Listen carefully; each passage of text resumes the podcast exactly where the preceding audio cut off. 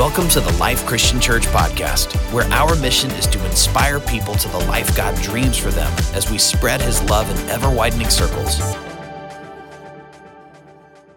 Greetings to everybody here today. How are you, TLCC?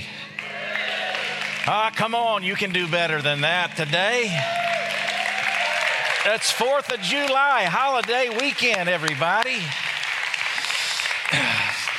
And uh, wow, the weather up here. Good Lord, you don't know how to appreciate it. I'm telling you for sure, you really don't. It's a joy for uh, me to be here and to share during this coming month with you. Uh, I am thrilled. For those of you who may not, you know, you may be guest, a guest here today, let me just tell you that the lead pastor, uh, Pastor Terry and Sharon Smith, are on a sabbatical. And I don't know if you know this, but you got the greatest in the world serving you here. They are incredible people. And uh, I hope, I, I, my, my prayer is that you're remembering them and your support in daily prayer as God refreshes and strengthens them during this time. Um, I have loved this place for a long time now.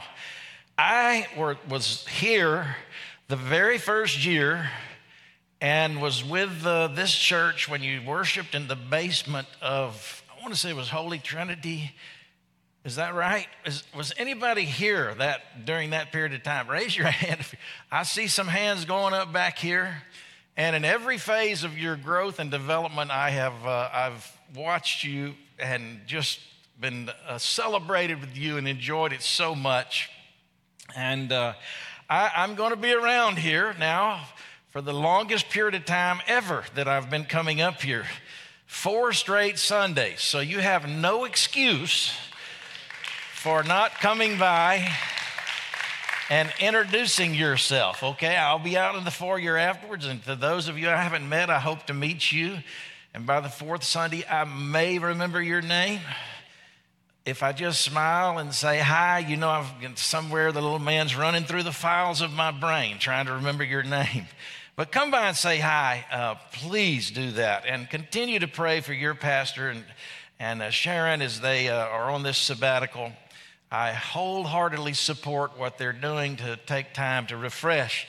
We're, we're starting a brand new series today, as uh, Ben has told you. I was standing in the grocery store line uh, several months ago and glanced down at the rack where they keep the magazines, and this cover caught my attention. It was the cover for National Geographic magazine, and it was simply titled Jesus An Illustrated Life. I really can't tell you that I read the article, but that, that cover grabbed my attention, and I thought to myself at that time, what a great sermon series title. And so, uh, I, am going for the next four Sundays to delve into this. What I thought we'd do is look, look at some of the titles or characteristics or attributes of Jesus while he was on this earth, study those, and uh, try to get a more accurate picture of who he was, who he is, what he is in our lives today. There are lots of different ideas and pictures. Uh, that come to people's mind when Jesus is mentioned. Some things are so off based and erroneous that we could do a series about what Jesus is not if we wanted to. He's not and wasn't some effeminate, timid, ineffectual intellectual who conned those who followed him into theories of cheating death. He was not a rebel who provoked his followers to push back against the Roman government. Uh, there are many different attributes that we can and might talk about who Jesus was and is. Jesus was a servant, he modeled authentic humility and selfishness. Jesus was a teacher. His teachings were compelling and powerful and meant to be transformative. Jesus is a gateway to heaven. Uh, Jesus is the, the light of the world. He said this about himself I am the light of the world. Uh, he is a physician. He did and desires to bring healing to people's lives. Many of these attributes Jesus declared about himself, others, he proved it with the deeds that he did with his life. In this particular message today, I want to talk to you about an attribute of Jesus that is one of my very favorites, and it is regarding the humanity of Jesus. Jesus was a human. Jesus had flesh. Uh, he was a human for 33 and a half years, uh, and there is something extremely important about him being human that we must understand in order to have good theology about Jesus. There is something called the doctrine of identification. Uh, the, the doctrine of identification is a powerful tool that most all politicians try to use to communicate to their constituents. You'll totally recognize what I'm talking about. They will get on television during a debate or a rally, and they'll say something like this I grew up in a working class family. My dad worked two jobs just to put food on the table. My mother's family immigrated here from Mexico or Europe or Africa with only a few dollars to their, their names. And then he'll get into his limo and he will uh, go off to get on his private jet to go to the next meeting with the VIPs. And that sometimes gets him in a lot of trouble later, right? Uh, they want to identify with you. Then, while they're on the jet, they will change into a pair of jeans and cowboy boots, and they'll show up at the next rally and say, My mom's uncle's cousin was a farmer. So I get you people. I understand. This is called identification. What politicians try to do is give you the illusion that their lives are like yours that they want you to believe that they identify with the position and place that you're most connected to in your life. The reason they do that is because if you find it relatable, then, then maybe you can trust them because of that, and they can get your vote to put them into office. But here's what I want you to know today Jesus did not settle for the illusion of identification. Jesus became a human to experience all that you experience in your life because he wanted you to know that he truly does connect with your life. He was a toddler. Yeah, go ahead and applaud. That's awesome today. Jesus was a toddler. He was in a family. He, he, uh, he knew what it was like to have siblings. He went to church, he went to the temple. And I want to talk to you today about why that's so important this morning. Hebrews 2:14 says this, because God's children are what? What does the scripture say? Say it out loud. And because of flesh and, and made of flesh and blood, Jesus also became flesh and blood. Jesus was a human being. Say that out loud with me today. Jesus, the same kind of skin you have, Jesus had it. He knew what it was like to have a cramp a leg cramp in the middle of the night. Anybody know what I'm taking, talking about? You wake up and your leg is and you go, ah. Uh, he knew what it was like to get sick, to be tired, to be sad. He probably had at some point a pimple. He had a toothache. He had a headache. Well, Pastor Dan, how does that help me? Well, let me show you this morning out of Scripture Hebrews chapter 2. Therefore, it was necessary for, for him to be made in every respect like us his brothers and sisters, so that he could be our merciful and faithful high priest before God. Then he could offer a sacrifice that would take away the sins of the people, since he himself has gone through suffering and testing, he is able to help us when we are being tested. So, because he suffered, because he was tempted, because uh, he was uh, one that was uh, that suffered, he is able to assist us in our time of need. Now, I want to ask you a question this morning. Is there anybody in this room today that has suffered? You have been tested, you have been tried. Anybody here in this room? Let me see your hand today. Then you have, I have good news. You have a, a, a Lord that has suffered and was tempted and tested, and the scripture says he's able to help you because he understands what you walk through. Hebrews chapter 4 for we do not have a high priest who is unable to empathize with our weaknesses, But we have one who has been tempted in every way, just as we are, yet he did not sin. So let us then approach God's throne of grace with confidence so that we may receive mercy and find grace to help us in our time of need. So, again, let me ask you today Has anybody here suffered, been tested, or tempted? Let me give you the good news. You can find help in time of need because Jesus is merciful and He is faithful and He empathizes and feels where you're at, and He's on the throne today interceding for you. This, ladies and gentlemen, is a big deal, and I'm excited to share it with you today. In the Old Testament, only the high priest could approach the throne of grace. He was the symbolic head for the entire nation of people, the only representative. And he came from the people, and he was appointed to offer the gifts and the sacrifices to God. The reason is because man had sinned, and therefore created this barrier between God and man. So the provision God created was these human priests they were go betweens. They were, uh, the animal was sacrificed as a substitute, and God would look upon that and turn his anger away from the people. Enter Jesus, the human, onto the scene, who becomes a permanent and complete substitute with his death on the cross. He becomes the high priest, but he doesn't just bring the sacrifice, he is the sacrifice. And what we get is incredible.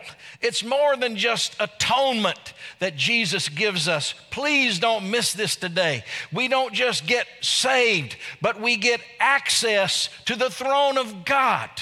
We get access to walk into His presence, to come boldly before God. And you can do that today because Jesus is a merciful and sympathetic high priest. He sympathizes, He empathizes. That's, that's a powerful thing. Let me, let me illustrate it with this today. Let's say you're at a dinner party and you mention to somebody that you have had cancer, and they respond back to you and tell you they have had that exact kind of cancer. Instantly, there is some kind of bond that occurs. I know this because 10 years ago, 10 years ago this month, I entered into a sorority of those who have suffered with and survived prostate cancer. 10 years ago today, I am 10 years clean this month. Somebody say, Thank you, Jesus, for that. But I can be somewhere, and if prostate cancer as a subject comes up, I can instantly relate to that person who has walked that journey. I can instantly know all the th- concerns that they have walking into the treatment for that cancer. I can instantly connect with that person. Have you ever considered this that Jesus was tempted in every area that you will face? Whatever you walked into this room with today that you may be traversing, whatever uh, that you're facing, Jesus could look at you this morning and say, I totally get that. I understand what you're walking through. What I'm about to say is so important that if you don't get this, I'm just going to tell you right now, I'm going to be mad at you. The reason it is wonderful that Jesus was a human is because he's sitting on a throne of grace. And the reason it's a throne of grace is because the one sitting on it has been a human and He knows what you feel. That should empower you today. That should excite you today because one of Satan's oldest tricks is to convince you that you're worse than everybody else, that people just can't get you, and perhaps that God can't get you. You just keep giving in. Nobody else does that. You're bad enough. You shouldn't even be in church. You're not holy enough. But let me tell you, you have a high priest that knows exactly the feelings that you experience when you walk in today, and he relates with us because he became human and wore the same flesh that you have today. I'm going to give you three points today. I'm going to try to land this plane in about 15 minutes and 42 seconds. Something that I know you're not accustomed to your pastor doing. By the way, he is one of the greatest and uh, my favorite communicators in the entire world. Uh, Jesus understands things about you today. I'm going to talk to you about three things. First of all, Jesus understands relationships. Mark chapter 6, verse 3 talks about his family. Isn't this the carpenter? Isn't this Mary's son and the brother of James, Joseph, Judas, and Simon? Aren't his sisters here with us? And they took offense at him. So this scripture points out that he had four brothers and at least two sisters because it's plural here brothers and sisters. Ever considered that? He gets it. He knows what it's like to have your brother duct tape you to the bed. I, I know how that feels. he understands. Since it was Jesus, you think in your mind all the kids got along perfectly because your kids do. They all, they never fight and argue. They're just perfectly behaved. I'm being sarcastic, okay? Can you get that? Do you think just because it's Jesus, they didn't fight and get angry with one another? How many times do you think they heard Mary look at the siblings and say, Why can't you be a little more like Jesus? And then, what if at the public pool Jesus got up one day on top, started doing the moonwalk backwards? Ah, you can do it. Come on, come on. I'm joking, all right? He was human. He understands what it's like to have a sibling, crazy siblings. He knows what it's like to be single. If you're single, Jesus understands. He spent a whole lot of his time alone. Uh, he knows what that feels like. Some of you married folks are sitting here today think, well, Jesus doesn't understand what it's like to be married to my spouse. Well, you might want to think before you say this because there are multiple references in scriptures about the bride of Christ the church. And let me tell you, that wasn't always and hasn't always been pretty or beautiful. Revelation 21, one of the seven angels who had the seven bowls full of the seven last plagues came and said to me, Come, and I will show you the bride, the wife of the Lamb. You think he doesn't know what it's like to be married? He knows what it's like, the struggles of that relationship. I am so happy to have my wife with me today, sitting here on the front row. This is Becky. I hope you get to know her as well. this past, or this coming August, the 27th, we will celebrate 46 years together. and it has been marital bliss. Just ask her about it if you'd like. Uh, in fact, some people find this hard to believe, but in 46 years, we've only had one fight. It started 46 years ago. And some of you are trying to figure out my age right now. 40, I was 15. I'm from Arkansas, okay? We got married young. I'm only joking, all right? Jesus knows what it's like to struggle. In fact, he knows what it's like to have a spouse that's unfaithful. Think about that. He came to his own, and his own received him not. He came to his betrothed, and she was fickle and left him for another lover. That's what the scripture says. There's nothing that you can't talk to him about in regards to relationships that he doesn't relate with you. Let me show you a great verse of scripture found in Mark chapter 3. Then Jesus, mother, and brothers arrived. Standing outside, they sent someone in to call him. A crowd was sitting around and they told him, Your mother and brothers are outside looking for you. Who are my mother and my brothers? He asked. Then he looked at those seated in a circle around him and said, Here are my mother and my brothers. Whoever does God's will is my brother and sister and mother. You know what he was saying? That's not my family. You're my family. You guys are my family. I don't claim them, I claim you. Somebody may be wondering, why would Jesus appear that he disowns his own family. Well, you can find in Mark chapter 3 that he said uh, they, they had some crazy things to say about him. When his family heard about this, they went to take charge of him, for they said, He is out of his mind. You ever, have you ever felt a little weird? Or maybe you have one of those weird people in your family, uh, you know, that one that's just a little bit off that one. And if you don't have one in your family, you don't have one of those weird people, take a look at yourself. Maybe it's you. You just need to look and see. you know, I, somebody, a cousin down south, a cousin where shows up wearing a T-shirt that says "I'm happier than a tornado in a trailer park." You know, uh, crazy. I'm here to tell you today that you can have an intimate and amazing relationship with Jesus because as a human, he knew about weirdos. And he, he related with weirdos. He had weirdos in his life. And he still says, I love you. Even at your worst, I care about you. Oh, you ought to clap your hands about that today. Come on. Did you know he understands what it's like to have a friend die? Lazarus uh, dies, Mary and Martha look at him. If you would have just been here, he knows what it's like to have a friend desert you when you need them the most, to be betrayed. There is nothing going on in life in regards to relationship that you can't talk to him about. Number two, Jesus understands work. June the 1st of this year, uh, of, I'm sorry, June the 1st of this month, I started, well, it would be last month now, I started my tenure at Heartland Church in Irving. The year was 1985, 37 years of my life and counting in that wonderful place. Just a little over two years ago now, I stepped down as lead pastor, but I'm still there on staff. And I want to tell you, it wasn't always enjoyable. Sometimes it was rough. I, I remember my first year, few years of being at this church.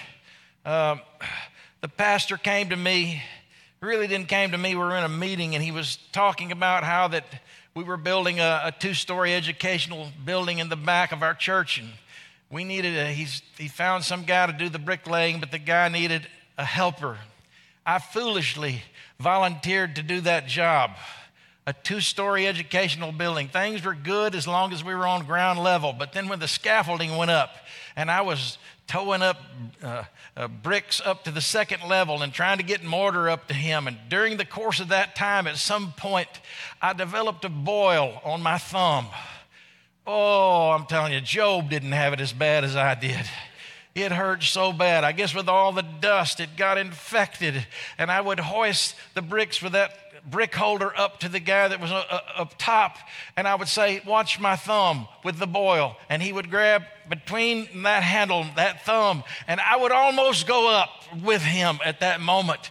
Let me tell you, it was not pleasant. But listen, Jesus understood hard work. He was in the marketplace longer than he was in the ministry. You ever considered that? Probably started at age 12, somewhere in there all the way up until 30 as a carpenter. All of our pictures are uh, Swedish snow skier Jesus.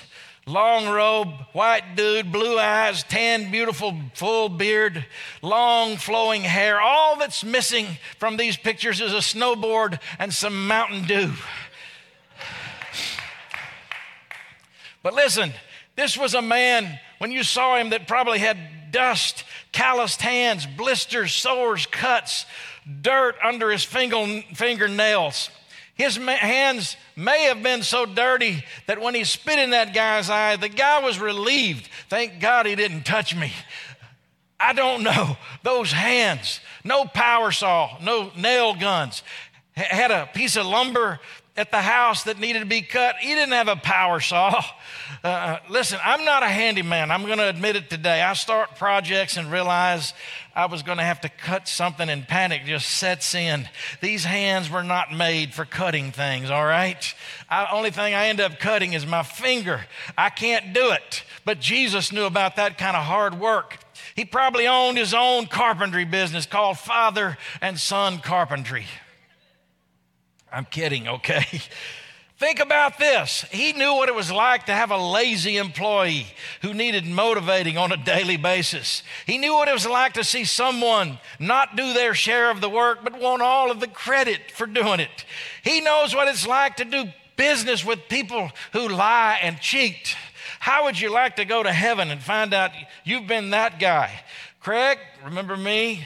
You stiffed me for that table back I made for you. So let's talk about eternity now, shall we? He knows what it's like to do uh, business with those type of people. He knows what it's like to do business with church people who lie and cheat. If there's anything that happens to you, you should be able to go and talk to him about it. Just know he's going to understand because he's been there. Number three.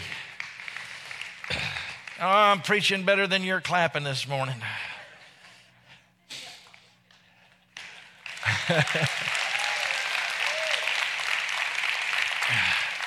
Number three, Jesus understands pain. I bring this one up because we all know what it's like to, we know what it, it's like to feel pain. Kids are little. I remember having a conversation. One of my kids saying, there'll, there'll come a day where you'll question God and you'll have to decide if He's the Lord. Why would I ever question? because life is going to get hard and at some point something's going to happen that you don't understand and you'll have a question god I, why did you let that happen why did you let me down and i remember a child looking at me back in the face and said I, have already had that happen a few times and I, I realized it's, it's inevitable because hear me friends in this life you're going to experience emotional physical pain all of us isaiah 53 tells us about that emotional pain. He was despised and rejected. Oh, I don't like rejection. I'm a high I on the disc profile. Our greatest fear is rejection. I want everybody to like me. I just, I'm just wired that way. So don't come up to me and, and give me some negative feedback on my message today. I'll go home and think about it all night long. I like for you to like me.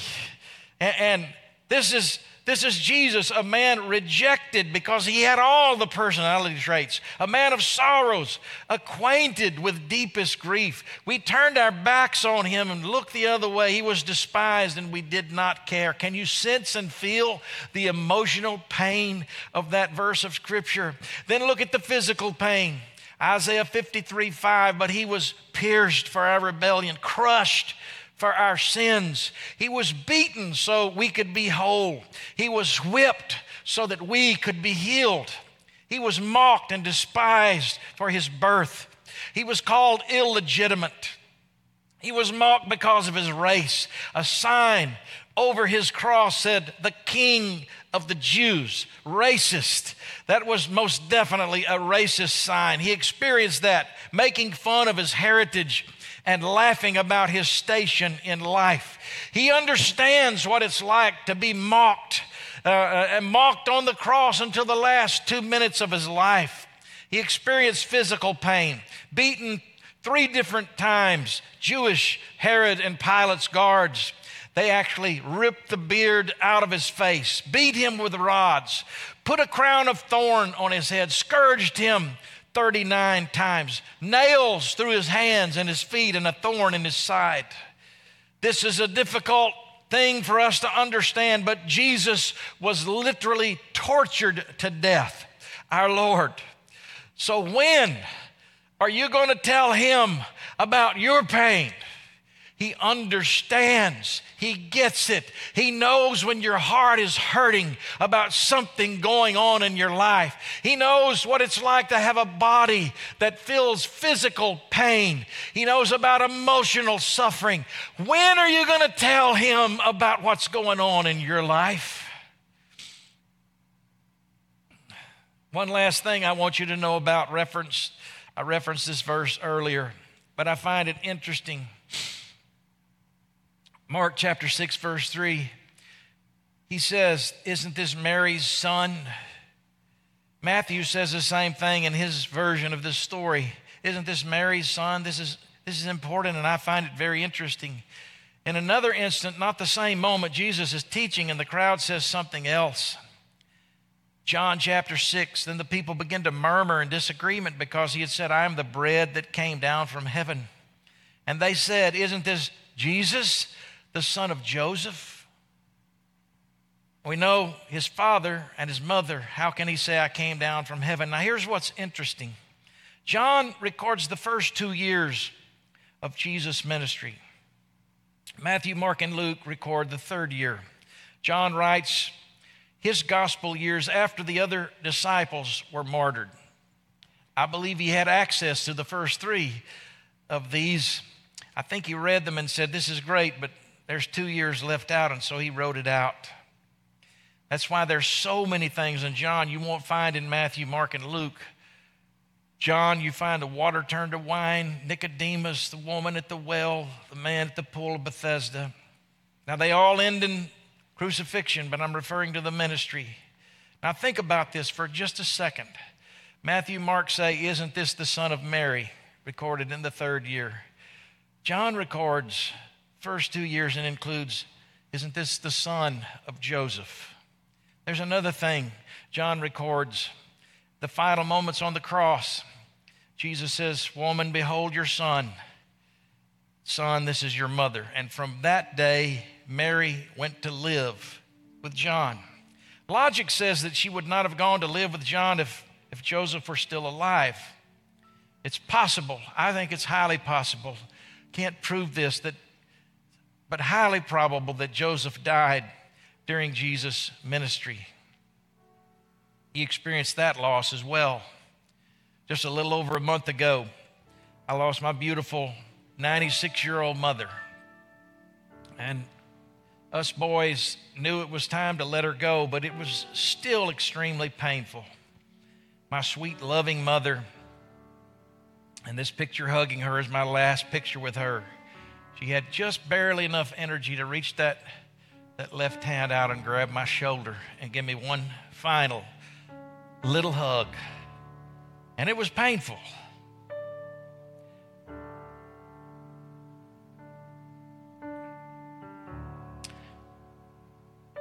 Just this week, recounting to somebody stories about my mother, came over me all again this grief that I feel at that loss. Have you ever lost someone? Jesus knows about that pain. Ever been in a deep season of grief? Jesus understands. Why not talk to him about it? What prevents you from going to him with your grief and pain? As the song says, what a friend we have in Jesus. All our, pain and grief we can share with Him. Have you ever thought about this? Jesus could have raised his father, his stepfather, however you want to look at it, from the dead. Maybe the reason he didn't was because he wanted to experience the death of a family member so that he could know what it's like when you walk through that place. I need, maybe he said, to know about that kind of pain and grief. All because on his journey, of being human. He needed to be a sympathetic high priest that could relate to that kind of loss. And listen, it hasn't always been easy in my life, just like with you, but the older I get, the more I relate with the words that Gabby and I sang about this morning. In the second half of my life here on earth, every step, every place that I've walked, when I look back, I see Jesus I see his hand moving in my life. I see his touch and his presence that walk beside me.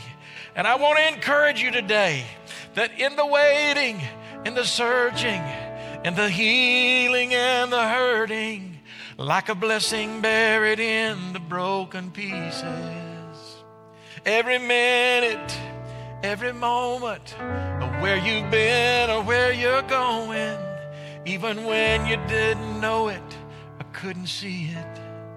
There was Jesus. Bow your heads right now across this room.